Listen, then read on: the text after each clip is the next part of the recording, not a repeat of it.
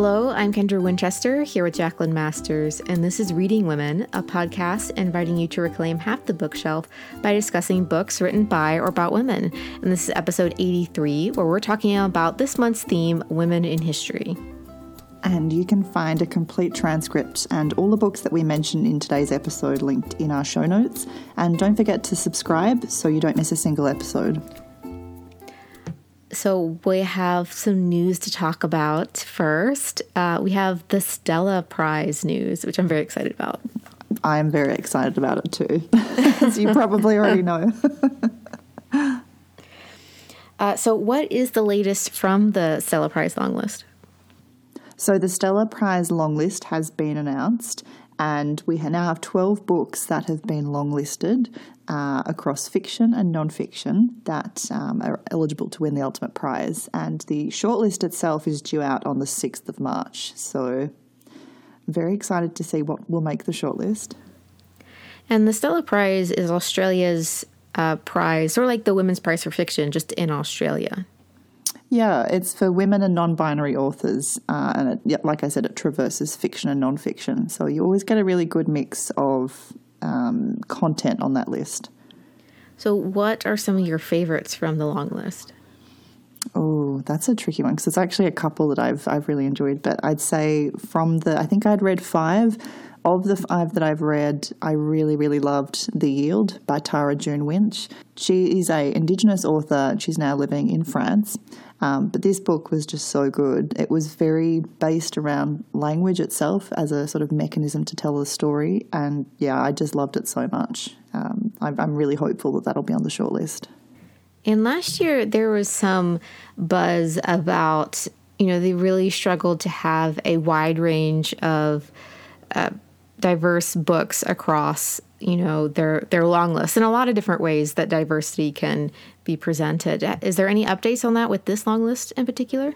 Yeah so there was nothing mentioned expressly in the judge's report that i recall seeing um, but there is quite a good mix across fiction and non-fiction. So there's seven fiction titles and five non-fiction titles um, and they've had a ya title again. Uh, I don't believe it's the first time. I think Alice Pung's um, Laurinda was one of the first YA titles that had been listed, but it is the first time that a collaborative text has been listed. So there's a, a book called Song Spirals by the Gay'wu group of women that's been listed. Uh, and it's also the first time that a, a graphic text has been um, on the list. And there's a graphic memoir um, called When One Person Dies, the Whole World is Over by Mandy Ord. There's also a memoir by an author um, with multiple sclerosis, uh, Diving into Glass by Caro Llewellyn. Um, so there's a lot of different representation on this list that um, is, is really exciting to see the sort of depth um, that the field is offering this year. I really appreciate how they're looking at diversity in a lot of different ways. And I appreciate how they, you know, acknowledge that it's kind of like a process, like they're trying to include more things. Yeah, absolutely. Over the course of time. So, and I really appreciate there's a wide range of, you know, there's nonfiction, there's YA, there's short story collections, there's a lot of, uh, well, a little bit of everything, you might say. Yeah, I feel like there's something on this list for every reader, which I think is important when you're trying to, you know, have a prize that's meant to be representing so much. These are all Australian titles. Do you know some of the best ways that readers maybe here in America could find them, maybe on Book Depository or maybe as an ebook or something like that? Yeah, so most of them are on Book Depository uh, in print form. There are a couple that are coming out in the US. So I know The Yield, which I mentioned before, is actually coming out later this year. I think it's in June from Harper Via. And the Weekend by Charlotte Wood, which is another one of the titles, is actually being picked up by Riverhead. Wow. Uh, and I've also found a few on Scribd if you're wanting to read them as ebooks. Um, but there are just, like always with Australian books, there are a couple that I just can't get hold of internationally. So hopefully you can find one or two that interest you from the list if you are looking to. Yeah, and I am really excited about this list. I think personally, having done this a few years now, I think it's so frustrating how other women's initiatives sometimes it's so difficult to find books that they're promoting and looking at. And while the Women's Prize for Fiction has a pretty decent international coverage, I always feel like the Stella Prize doesn't really get the international coverage that it definitely deserves. Yeah, I'd love to see more people picking it up and seeing more buzz around the book. Yeah. But thankfully, most of the winners of the Stella Prize come to the United States in print form. I think the only exception so far has been Alexis Wright's Tracker, which was, I think, like the first nonfiction book to win the prize. I think so, yeah. Yeah, so at least there's a, you know, a good percentage that the winner, um, if not some of the long listed books, will make it to the United States in print form. So fingers crossed. Yeah. Uh, all right, so that's our big piece of news for this month. I'm very excited that it was your month that we could talk about the Stella Prize, and yeah. you'll definitely have to come back on and give us an update. Yes, definitely will. Uh, so this month we are talking about women in history, and I thought we might be able to talk a little bit about why we wanted to go with this theme. Uh, we picked it a while back, I think last fall. Yeah, I think we, when we were talking about this last year, this was one of the early topics that we came up with. And you double majored, I think, in undergrad in history and English. Is that right? I did, yes, yes. So this is right up your alley. V- very in my wheelhouse. How many different metaphors can we use to say that this is Jacqueline's stuff?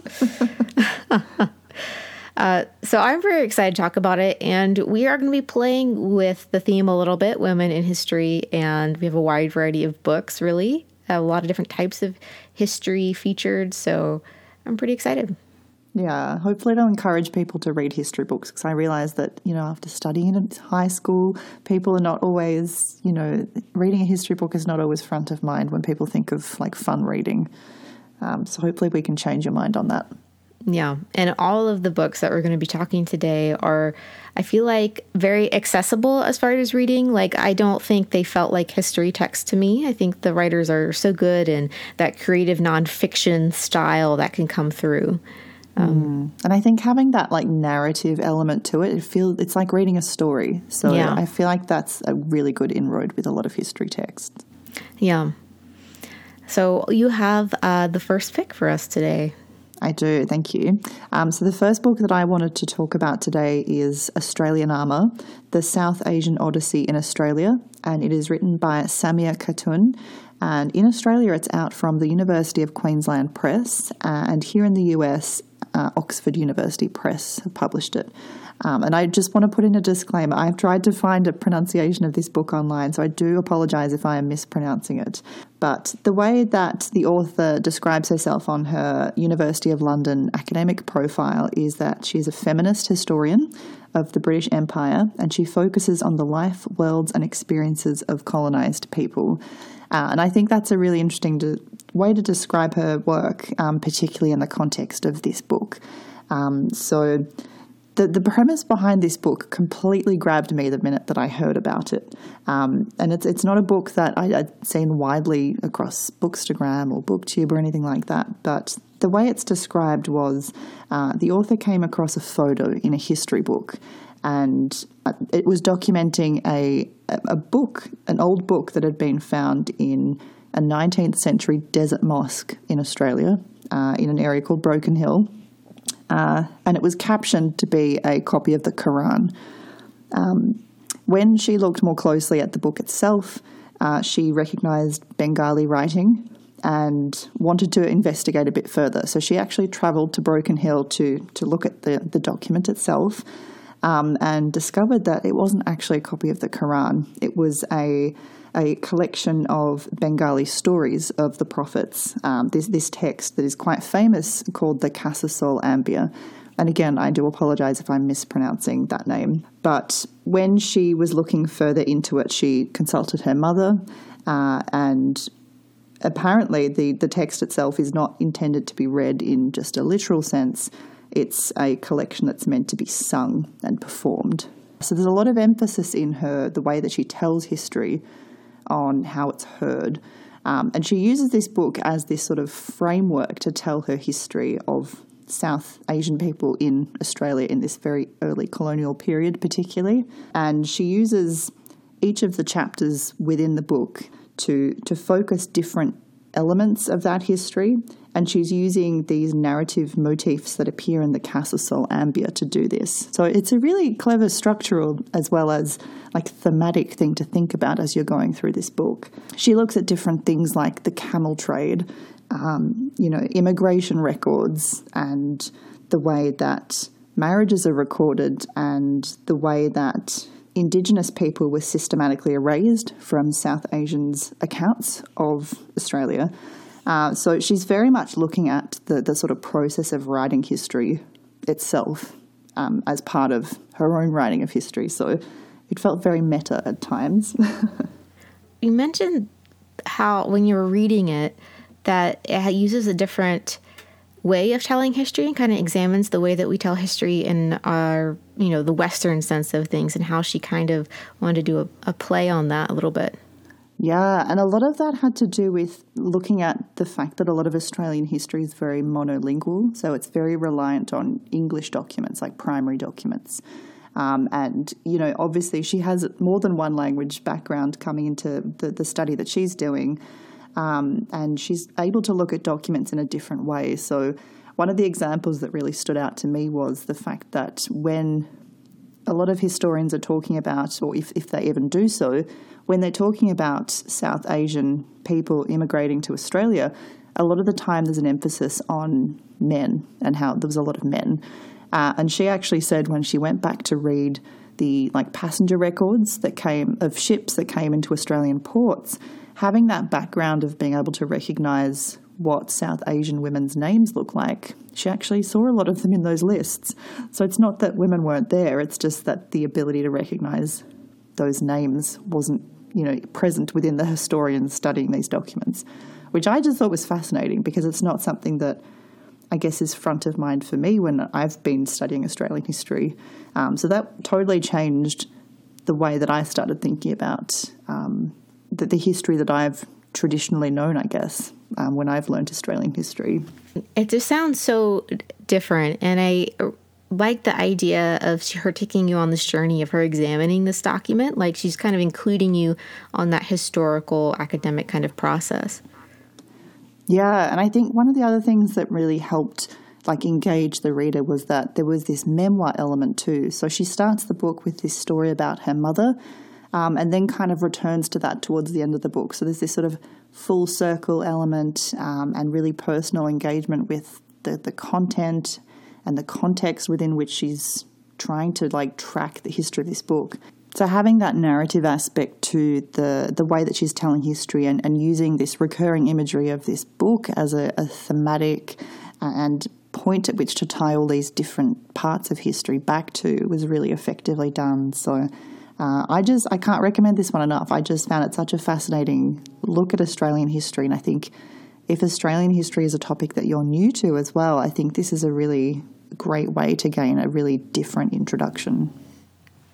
I don't I never heard of a book like this before that kind of takes you on that journey discovering the document and I've never actually read a book on Australian history, so yeah, it was it was very different. Like a lot of Australian histories that you look at, like I was just trawling through my library app, for example, and a lot of them are, you know, history of, you know, the first fleet and the explorers, quote unquote, um, and it's it's very masculine for a lot, for the most part. Uh, there are some wonderful books by women historians that are coming out that are detailing particular women that were pivotal in uh, a lot of Australian history. But again, it feels very white. A lot of it is very much from, I guess, the colonial perspective. Um, so it's really interesting to hear a, a part of history that I don't feel like I got taught when I was learning Australian history, or that you know features prominently in big textbooks or things like that. So, I I really enjoyed reading this one.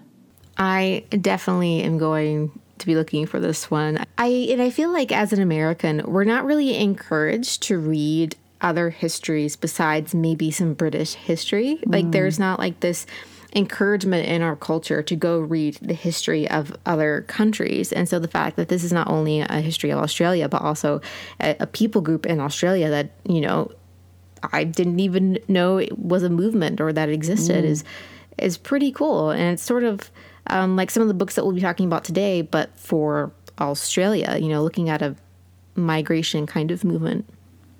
Yeah, and you end up learning a little bit about like what motivated people to come to Australia, um, and so you're learning a lot about, I guess, those trade routes and um, you know the decisions behind why people would even want to come to Australia at that point. Um, so yeah, it was just really fascinating, really different approach to history. So that was Australianama, the South Asian Odyssey in Australia by Samia Khatun, and it's out from the University of Queensland Press in Australia and the Oxford University Press in the US. And we'll be back with more from this episode of Reading Women after a word from our sponsor.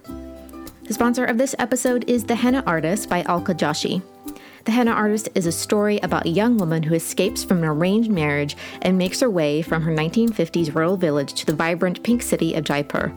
There, she becomes the henna artist and confidant, most in demand to the wealthy women of the upper class. But trusted with the secrets of the wealthy, she can never reveal her own. Vivid and compelling in its portrait of one woman's struggle for fulfillment in a society pivoting between the traditional and the modern, The Henna Artist is the perfect book for your book club or just when you need an escape from yourself. On sale March 3rd, wherever books are sold. And thanks so much to The Henna Artist for sponsoring this episode of Reading Women.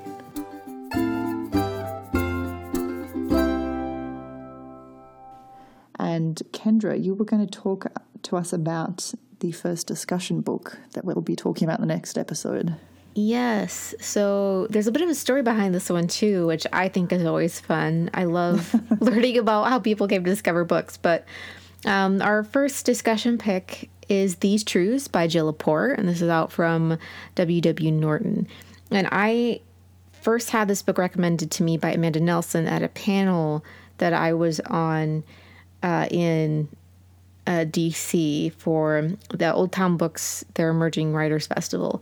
Ah. It was really delightful to have Amanda, who did, you know, she she did history in undergrad, and so I realized when, as she was talking about it that I hadn't read a comprehensive history of the United States since I was in high school, which just blew my mind. Like I, I just didn't realize that. But then I thought about it, and unless you're taking some sort of topic or subject that overlaps with history or are a history major, you're not going to take a ton of history.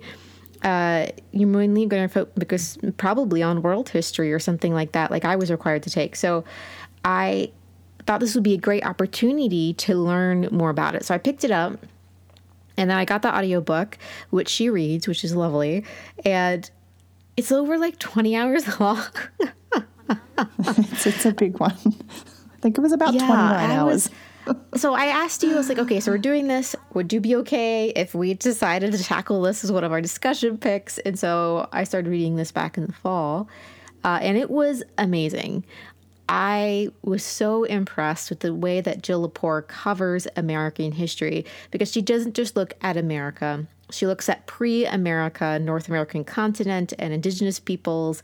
And she was very adamant that, like, when we look at American history, this continent didn't just magically appear uh, when Columbus landed on it. And so she really looks at that and she looks at a bunch of different people groups that now make up modern America. And she kind of rewinds and looks at how these different people groups came to be. So she looks at, you know, African Americans and the history, different points in history where they come into play and their history as well. And one of the things I thought was so impressive was she would make comments like, when George Washington died, there were more black people in the room than white people. Mm, that was fascinating. You just don't yeah. hear history told this way. Things you wouldn't, yeah, you wouldn't hear that in another history text necessarily. Exactly. And she looks at, you know, Asian American history and uh, uh, Latinx history and just covers a lot of that. And I feel like she's very fair and how she is like, you know, America did these things so well, but we also have a lot to answer for because mm-hmm. of some of the things we've done to other people groups and, you know, you know, colonization and all these different things. Mm. And so I really appreciate how she did that and how she also divides American history into chunks. Mm. So when you read the text, even though it is like huge, it's almost like she breaks it down for you into achievable goals. um, and it was like listening to a podcast where this she's just sitting down with you and telling you this history, and uh, there are like pictures um, and different things in the text. I don't know, it's very readable. I, I always feel weird saying that, but uh, it's definitely one of those history books I would feel like I could just give to anybody if they wanted to learn more about American history. Mm. And I felt like what you were saying before about how she really examines, you know, what America did. I feel like a lot of why it's so engaging for me was that it felt like she was telling history, but also holding up a mirror to how history has been traditionally told. So it was this like really active engagement with the way that history gets written and who gets to tell that story um, and the impact of that. Um, so I found a lot of crossovers with this and the the book that I just was talking about. Yeah, I was. You were talking about it. I was like, oh, that that sounds that sounds so similar. And you know, I feel like a lot of people are intimidated by history textbooks and how you always have these people saying, I don't like learning about dates and events and whatever. But I feel like this particular book, she doesn't tell by dates or events. She follows people. And so, like I said, she follows George Washington. And by the time that he dies, she has kind of handed off the narrative baton to a different character or person from history who takes it and then you follow that person um, and some of their family. Like Thomas Jefferson, for example, we do follow uh, the black woman who was his common law wife, uh, as it were. She was though his slave, so there was an inappropriate power dynamic there. Obviously, it was you know something that we need to definitely include more into Thomas Jefferson's discussion of, of what he's done and different things. But um, she stayed with him so that her children could be free, so that their children together could be free. And so we also follow like Thomas Jefferson's daughter and like what happened with her. And I feel like oftentimes, especially black people are left out of history around that time. Like we only know like the end of slavery and then the civil rights movement, you know, like. Hmm there's not much in between, like in terms of the way that traditional texts look at it. Right, exactly. And that definitely, you know, reading that inspired me to read more of the books that we'll be talking about um, here in a second, because there's definitely a lot of history that is glossed over and that she makes sure to not gloss over in this text. Yeah, she'll definitely give you other ideas or further reading inspiration for what you want to go off and do a deeper dive into, which I thought was one of the things that I really took away from reading this too. Yeah, she just does such a good job and she makes it look so easy. I just can't even imagine. I can't imagine how long this would have taken to write. Like the the, the work involved in this must be astronomical. It, yes, it you know, if you had told me a couple years ago that I would be reading this book and loving it, I would just would have laughed at you. you know, I'm more of a I like to learn about a singular event and do a deep dive, but this overview was so fascinating and I learned so much about American history. I feel like anyone who wants to learn more about it, maybe you're not from America, maybe you haven't taken history since high school like me, but you could definitely get a lot out of this text. And definitely do it by audiobook if you're intimidated, because like Kendra totally sold me on the audiobook with the podcast comparison. And I think that's a really good way to digest it. Um, the, the chapters were sort of uh, anywhere from one to three hours, I think, from memory. So they were sort of tackleable um, in that way. I just really enjoyed this book. So, which is why it's our discussion pick, one of them, and we'll be talking about it more in depth in our next episode. So, that is These Truths by Jill Lepore, and that is out from Norton. And Jacqueline, you have our next discussion pick as well. Yeah, well, the second book that we're going to be talking about is The Warmth of Other Suns by Isabel Wilkerson, and this one is out from Random House. Uh, and this is another one that I listened to and, and read the print alongside. Uh, and the two books work so well together because I feel like when I read the part in these truths where the Great Migration was mentioned, I then like had this whole other book that I knew I could learn more about in in the warmth of other suns. Um, so for those that don't know, this is about the this this book is about the Great Migration, which was a movement of around six million Black Americans who fled southern states for northern and western cities. Uh, and it's sort of looking at the period from 1915 to 1970. Uh, and this one, and again, in terms of the, the scope behind what Wilkerson has done with this text, she has interviewed thousands of people over countless hours.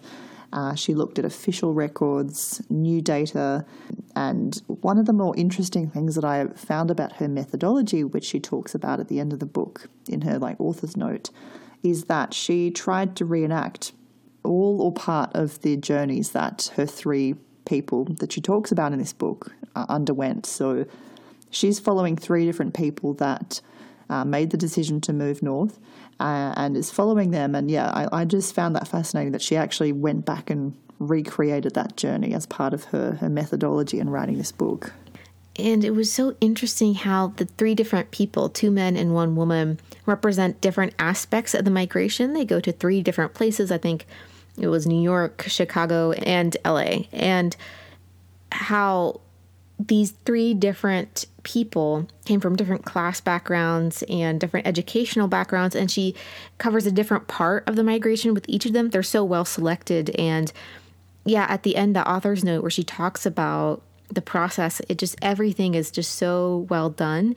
I think the degree of difficulty that she was going for with this book was so incredible and she does such an amazing job with it and i think the the, the idea of trying to write a history of six million people and finding a way to, to communicate that and make it personal at the same time. I think using these three people and following them for not just the, the move itself, but what I really liked was that you got a lot of the period in which they when they settled in those northern or western cities and the impact on their life and you know when they had children what that impact again was and you really felt like you got a real slice uh, of insight into a whole raft of different experiences.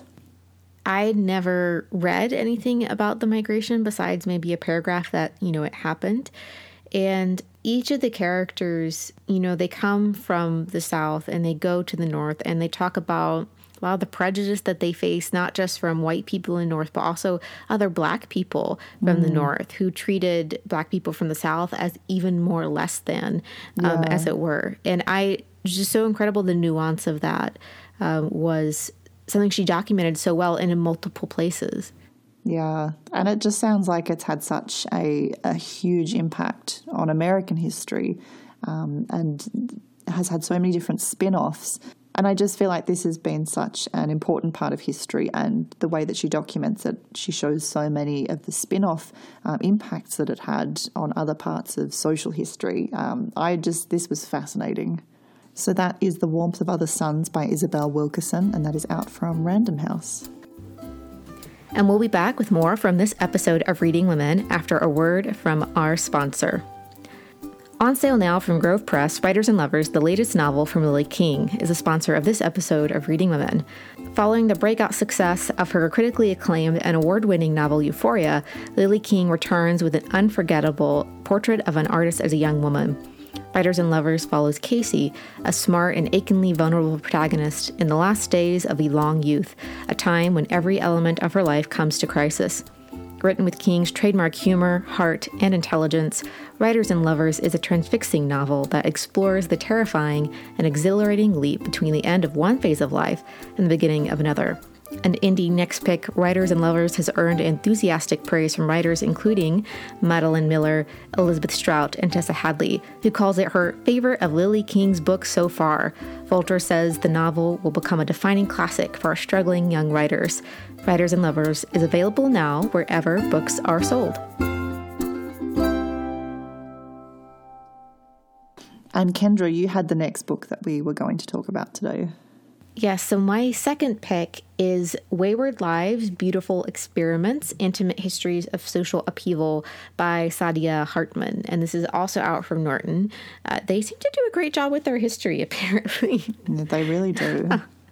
Uh, I had no, I didn't realize that both my picks were from Norton until uh, just now.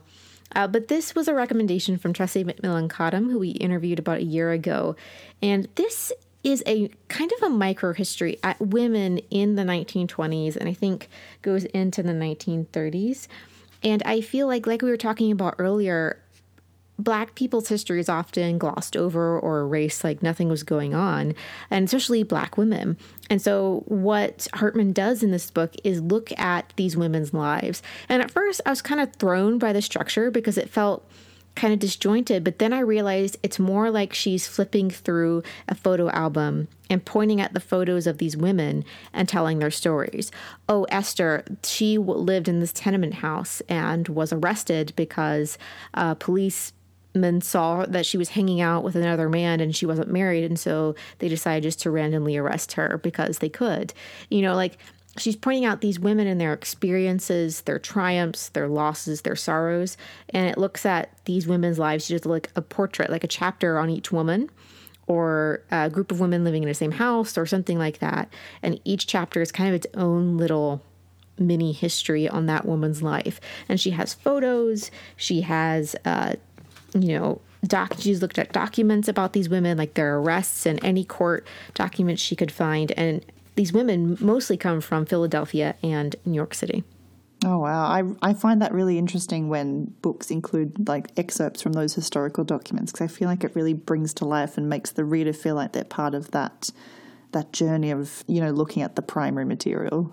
Yes, exactly. And she has these photos in the text of about I think each woman that she talks about with each chapter and uh, or just about and she tells the story of that girl. One of the most heartrending photos that I found was a young girl. Uh, she looks about 10 in the photo or something like that, maybe younger, and she is has very little clothing on, if at all, and she's in the tucked back in the couch. And what Hartman does is examine that photo and do an analysis of it. Like what from her expression what the girl might be feeling and what actually happened to her based on the documents and different things that she found. Mm. And just doing this history of different women from history, black women in history at this time was it's just so impactful because you realize that you know oftentimes the north is described as this flan- this land flowing with milk and honey that you know black people found this wonderful place that they could be themselves and no longer have the horrible racism of the south but in reality they face really intense racism and mm. it might look differently it might be in more roundabout ways, but it still deeply affected these women's lives on a daily basis. And that is something that society really has something to own up for. And I really I was really moved by this book and how it illustrated that on a woman kind of woman by woman basis. Mm, that sounds like a really deep dive into something that Wilkerson mentions in um, The Warmth of Other Suns. So that, that sounds really fascinating. And some of the women were migrants from the South as well. Mm. I had no idea that there were so many laws against young women and sexual deviance, which means sleeping with someone when you're not married to them or even being seen with a man. Like, say you lived in a tenement building and there was a man that lived on the same floor as you. If you were seen walking up to your own room at the same time he was walking up to his room, you could still be arrested. Oh, wow. I definitely need to read this. It, it's so good. It's out in paperback now from Norton as well. So that is Wayward Lives, Beautiful Experiments, Intimate Histories of Social Upheaval by Saidiya Hartman, and that's out from Norton. So next up we have our guest spot, and I wanted to do something a little different for our guest spot since we are doing so many really lengthy history texts. Uh, and that is to talk to Bree Hill, who is one of our newest contributors, and she focuses on romance. And so she was a guest about a year ago on the podcast, and she joined the team earlier this year. And so she is going to be talking about two novels that she thinks would be great for our theme, Women in History. Well, my name is Bree, and I'm most active on Instagram. My Instagram is Falling for Romance, and I tend to dabble on YouTube, and I have a blog as well.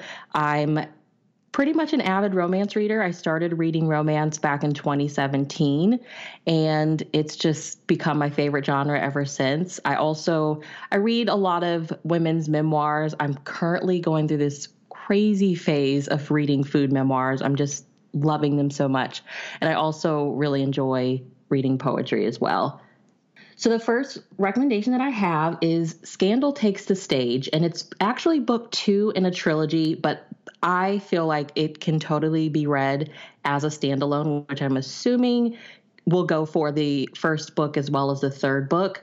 And how I actually found this trilogy is there's a TED talk out there that I believe she's a professor, and it's called Romance Novels Are Feminist. And she mentions the third book in this trilogy in that video, along with an Alyssa Cole romance. And so I got really interested in it. So I pulled up all three titles, and the second book is the one that stood out to me the most as wanting to read.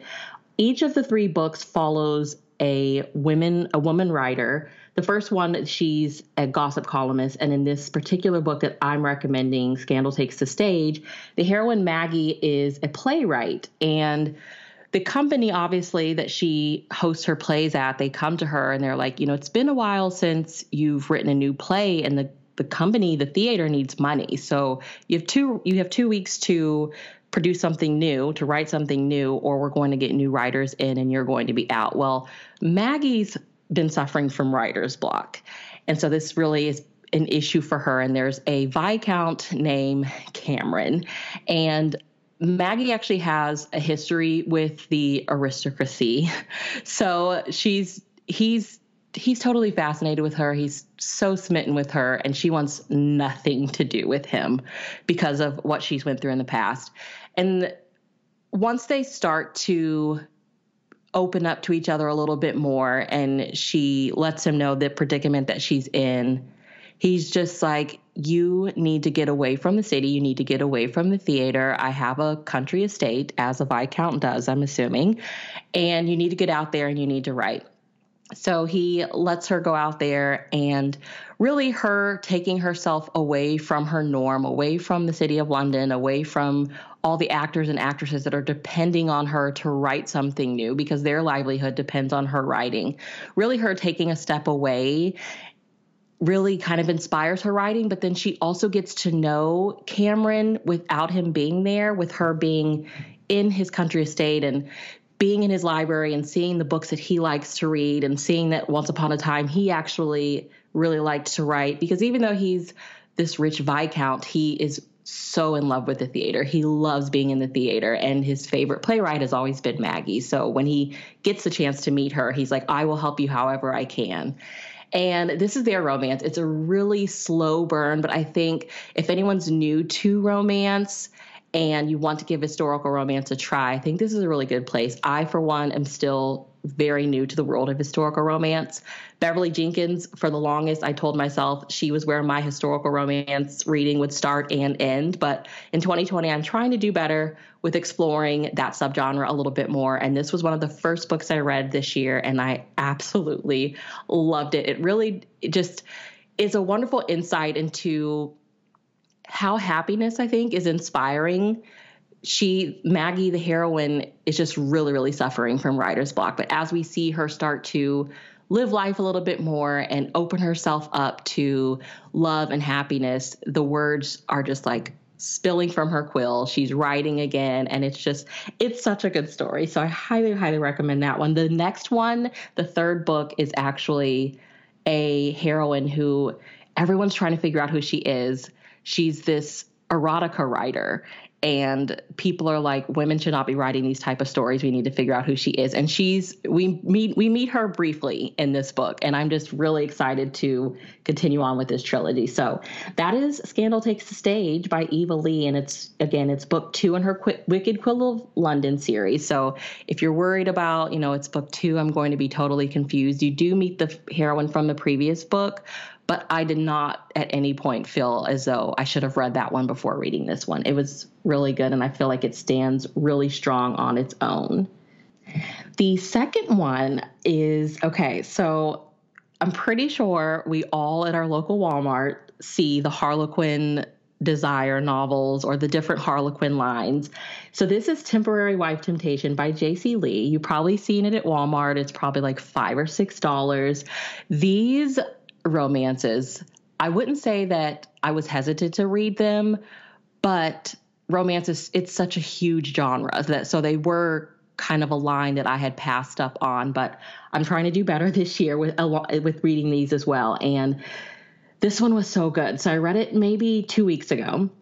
And my f- favorite thing about this is it has wonderful Korean representation in this. I lived in Korea for a year. I fell in love with the culture, but there was there was still so much about it that I didn't know about.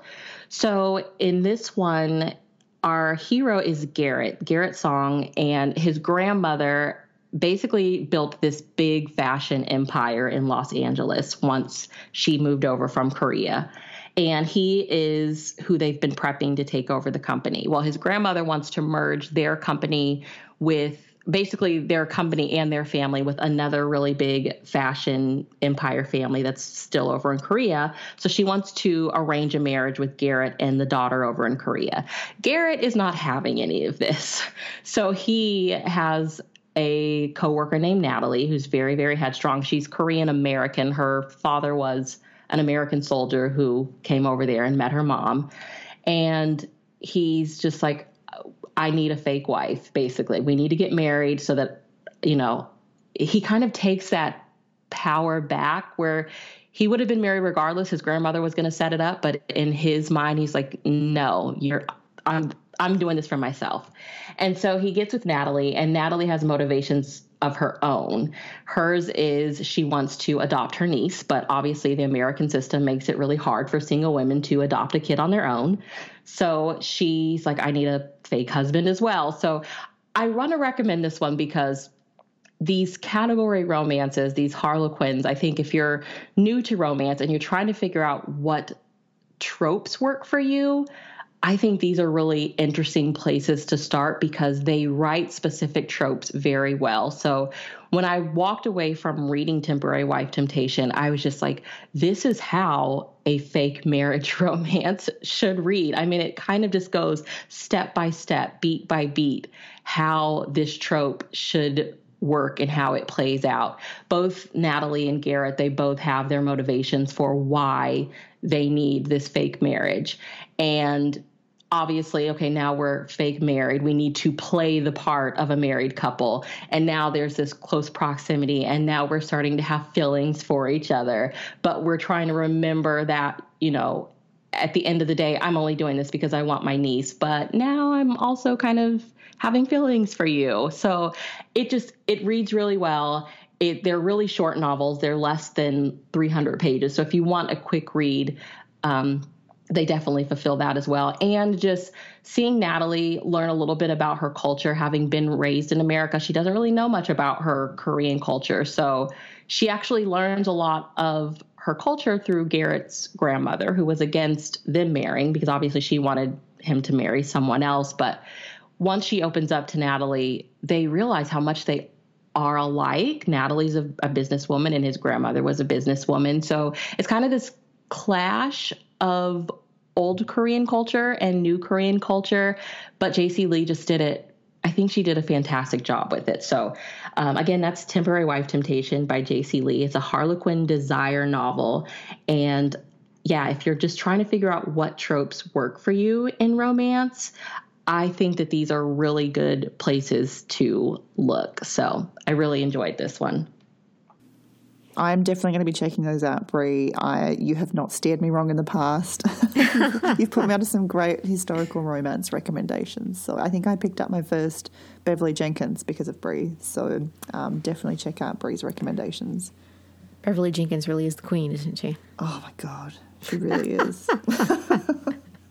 I've got a new one that's coming out this year on my NetGalley. Oh, um, really? I don't even know what it's about, but it's in the same series as Rebel the one set in New Orleans. So I'm really excited. You can't go wrong with Beverly Jenkins. No. All right, so to close this out, we're going to talk about a little bit what we're currently reading, and next time we'll talk about some further reading after we have our discussions.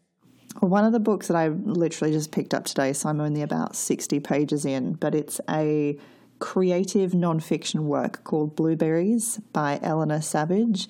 Uh, and she is a Australian author that is currently living in Athens, Greece. Now, this one is out in March from Text Publishing in Australia, and I believe that Scribe have picked it up in the UK. So look out for it over there if you're interested. But this one is um, described as being like a collection of essays, but it's kind of hard to pin down because it's a very creative approach to writing. Um, and she starts with a very memoir like recollection of a, a, sexual assault that she experienced uh, while traveling overseas and, and her trying to piece together what happened about a decade later. Um, and it's very engagingly written because it's sort of like this interior monologue that she's having during this process. And it's obviously quite an emotive and reflective process for her. Um, but I'm, I'm too early in to sort of give you more than that, but I'm, I'm flying through it. I'm really, really enjoying it. And like thematically, it reminded me a lot of another Australian book that I loved called Axiomatic by Maria Tumarkin. And I thought that was interesting because Maria Tumarkin actually blurbs this book on the back. So I, I like that kind of creative approach to nonfiction. So I'm intrigued to see where this one goes. Uh, and what are you reading at the moment, Kendra? So I am prepping for a special episode in April because we have a fifth Wednesday. And so I decided to do something a little different this year. Um, and I kind of like to experiment on those days. And so I'm reading Rust, a memoir of Steel and Grit by Eliese Colette Goldbach. And this is about her experience beginning to work at a steel mill in 2016 and like the process of doing that. So that's it for this episode. Um, where can people find you around the internet, Jacqueline? So I am on Instagram and Twitter. My handle is at six minutes for me, and I'm also on BookTube if you are over there watching bookish related videos. Uh, also, that my channel name is just six minutes for me over there too. Uh, but that is our show for today. Uh, if you haven't yet, please leave us a review in your podcast app of choice. And thanks to all of you who have already done that. Many thanks to our patrons whose support makes this podcast possible. To subscribe to our newsletter or to learn about becoming one of our patrons, visit us at readingwomenpodcast.com. And be sure to join us next time where we'll be discussing These Truths by Jill Lepore and The Warmth of Other Suns by Isabel Wilkerson. And in the meantime, you can find Reading Women over on Instagram and Twitter at The Reading Women. And thank you for listening.